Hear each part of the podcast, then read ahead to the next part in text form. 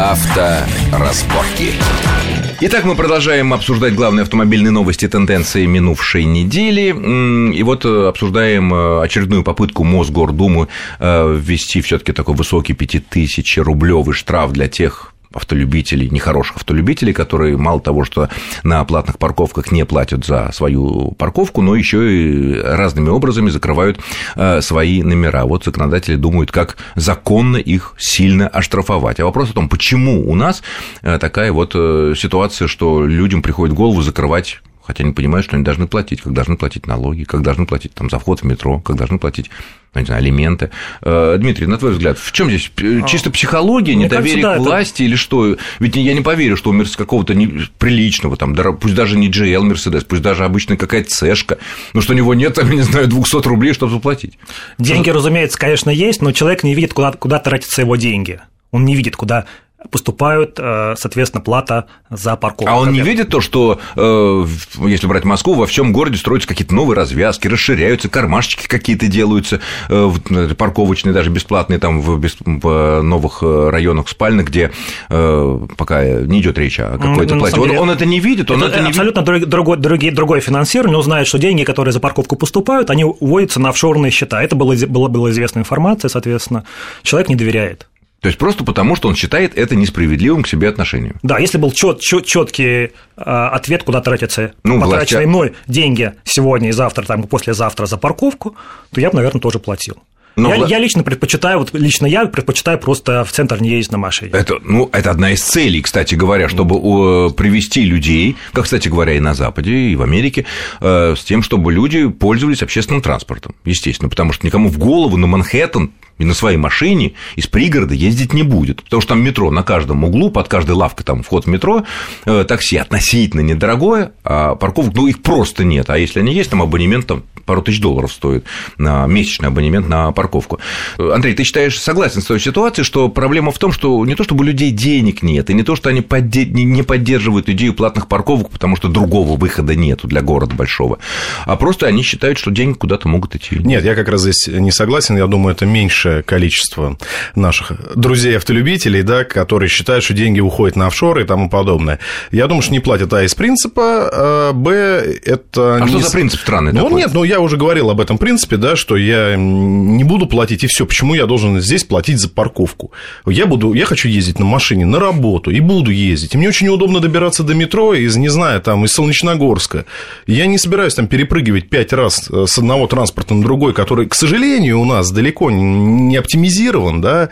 Если и... все автомобилисты спустятся в метро, картина будет и, маслом. Да, и если он будет каждый день платить, например, э, за парковку полную стоимость э, своего рабочего дня, да, там несколько часов, там 8, предположим, а, то он разорится. Но, с другой стороны, я как раз считаю, что это очень хорошая позитивная вещь, платная парковка. Она действительно освободила центр, можно встать, еще бы сделали удобные способы оплаты, потому что я вот на своем опыте совсем недавно на Никитском бульваре оставлял автомобиль отправляю смс ухожу, через 10 минут мне так бем обратно, а ваша смс не доставлена. Ага. ага.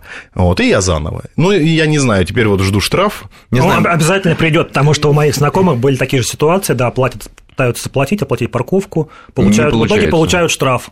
Ну, потому что смс не дошла, да. и бороться трудно, потому что фискальных документов тоже не выдается. Наверное, все таки выход рано или поздно они, наверное, согласятся принимать э, мелкие купюры. Ну, обязательно это нужно делать. Везде за рубежом, ну, ну, редчайшие штуки, которые только э, карточкой. Ну, тем более, я не понимаю, почему у нас все парковки у супермаркетов, например, прекрасно принимают деньги, да, дошел, оплатил и уехал. А почему не сделать здесь так? Ну, тут, наверное, какая-то логика, чтобы не было кэша, потому что кэш имеет э, способность превращаться в черный кэш. Ну, Нет, да, на офшоры далеко ехать. Смотрите, если кэш поступает в терминал, то никаких проблем быть не должно, по идее. Ну, по идее, да, но все равно этот кэш как-то вот, ну, наверное, без этого не обойтись. Но почему-то сделано так. Удобнее, да, если у тебя нет карточки почему-то или что-то такое, а смс-ка, да, ну, опустил свою сотню или там 500 рублей. И так смс У меня, например, э, служебный телефон, да, он не является, на нем нет денег. Я да, не могу с да. него это оплатить. Корпоративные телефоны а, оплатить вообще не да, только парковку, невозможно. но даже интернет-покупку, вообще ничего нельзя оплатить, да? Э, только пользоваться. Хотя сейчас в Думе лежит законопроект, если немножко отличие от чисто автомобильной темы, э, который предусматривает какие-то варианты, что можно будет с корпоративных телефонов как-то что-то платить. Ну, это, конечно, еще переговоры с операторами и так далее. Хорошо, вот другая тема тоже все таки связанная с номерами, но мне кажется, она тоже очень много говорит о нашей психологии. Ну, кстати говоря, может быть, не только нашей. Вполне возможно, что в России все таки будет, будут официально продаваться красивые номера. Эту идею поддерживает и бывший глава ГАИ, сенатор Владимир Федоров, который разработал специальный законопроект, который вот сейчас готовится ко второму чтению в Госдуме. Ну, логика обычная такая, пусть деньги, которые люди готовы по тем или иным причинам, да, платить за красивые номера, пусть они лучше идут в бюджет, а не в карман конкретной группы сотрудников, которые выдают номера, придерживают в столе там самые хорошие и так далее. Он даже предлагает сделать, разделить на четыре ценовые группы. Первая группа, ну, обычный номер, да, вот платишь стандартную пошлину, получаешь обычный номер, какой попадется. Вторая группа там одинаковые буквы, третья группа одинаковые цифры, ну, четвертая там все буквы там одинаковые, цифры одинаковые, самые красивые. Вот, зарубежный опыт так сказать, якобы все это, да, ну, поддерживает и ГИБДД это поддерживает, и в Думе это поддерживает. Э, насколько эта услуга будет востребована, на ваш взгляд? Я, у меня еще есть предложение, давайте сделаем еще золотые номера. И, Кстати, будем, и будем их дороже Пятая продавать, ценовая да. группа, да, да пятая, пятая ценовая, как золотые да. пистолеты, которые отличаются от обычных, да. Э, я думаю, это в некоторых регионах будет э, вполне востребовано. Но в реальности вот это вот все серьезно или это так э, все? Да почему не серьезно? Ну, в общем-то, на самом деле абсолютно правильная вещь, потому что зачем нам плодить кормушки сейчас, если у ГИБДД заберут функцию, да, регистрационную, ну, появится в другом месте такая же кормушка с этими номерами. Поэтому, конечно, нужно что-то делать. Там президент предлагал аукционы устраивать. Ну, если у нас будет какой-то разработан тарифный план по красивым номерам, наверное, это тоже неплохо. А, есть аудитория, которая хочет покупать. Если есть спрос, ну, давайте пополнять бюджет за счет богатых людей. Это действительно богатые люди себе позволяют, потому что человек, который покупает восьмерку на последние деньги, или там десятку, или калину, а, вряд ли будет отдавать стоимость еще одного автомобиля, да, чтобы купить себе красивый Хотя номер. были случайности, некоторое время назад подмосковные ГАИ э, объявил, ну, там, пару-тройку лет назад о том, что оно будет специально давать красивые номера, ну, типа 001, там, да, а, на всякие осенизаторские машины. И тут мне одна такая машина попалась. И, а я забыл а, об этой заявлении ГАИ и говорю, слушай, сколько заплатил? Нисколько. Я говорю, как? А вот пришел, что за машина? Осенизатор, на тебе 001. 190. Вот так вот. Хотя, с другой стороны, самый вот интересная такая фактура, самый дорогой в мире красивый номер был продан в Объединенных Арабских Эмиратах за 14 миллионов долларов. Это был номер, состоящий из одной цифры – один первый. Вот. Ну и вот интересно то, что там Роман Абрамович купил в Англии номер VIP один за 285 тысяч фунтов, я даже не поленился пересчитать, порядка 17 миллионов рублей. Так неплохо. То есть доход, в принципе, будет. Другое дело, а зачем эти номера людям? Я понимаю номера, которые действительно, к которому никто не подойдет. ЕКХ, ФСО, понятно, но они и не продаются и никогда. Да? Всякие триольги, трианны, РРР, там, ННН, МММ, все понимают, что человек, у человека есть реально лишние деньги. И сотрудник на дороге, нехороший сотрудник, коррупционный, он может к нему как-то, сказать, осторожненько, но попытаться его развести на деньги, особенно если какая-нибудь блондинка. Не, ну есть люди, которые покупают, чтобы повеселить других водителей со всякими неприличными сочетаниями есть. букв. Вор, ВОР да. стоит очень дорого. Ну, я могу сказать, что там у компании BMW из пресс-парка тоже был период, когда они, ну, я не буду называть это в эфир, да, вот, но а, очень неприлично было словосочетание. Ну, и популярно, если назад читать, Р, Е, Х. Да, абсолютно верно, да, но ну, ну что, ну тут только посмеяться, да, и всем, всем забавно, всем весело. Но есть люди, которые действительно стараются купить себе вот, или там удержать этот номер. А что они хотят показать? Они пытаются самоутвердиться, мне да, кажется, просто. Комплекс, То есть это такой комплекс, комплекс неполноценности, который существует Но в обществе, они да. неужели не понимают, что тратя деньги на такие номера и пытаясь именно таким образом самоутвердиться, как раз он всем говорит о своем комплексе неполноценности. Вот смотрите, какой я неполноценный. Понимает, да мне нужно хоть какой-то там чего-то, как-то себя показать,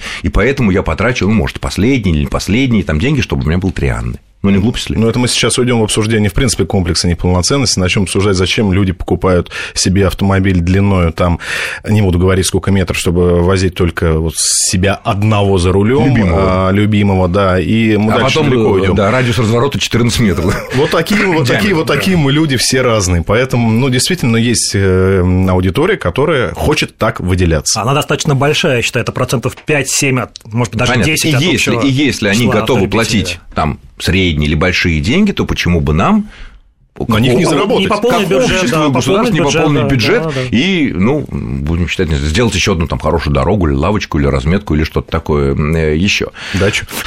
Я шучу. Ну, может быть, нет, ну, может быть, какую-то и дачу для социально незащищенных э, ну, граждан. да.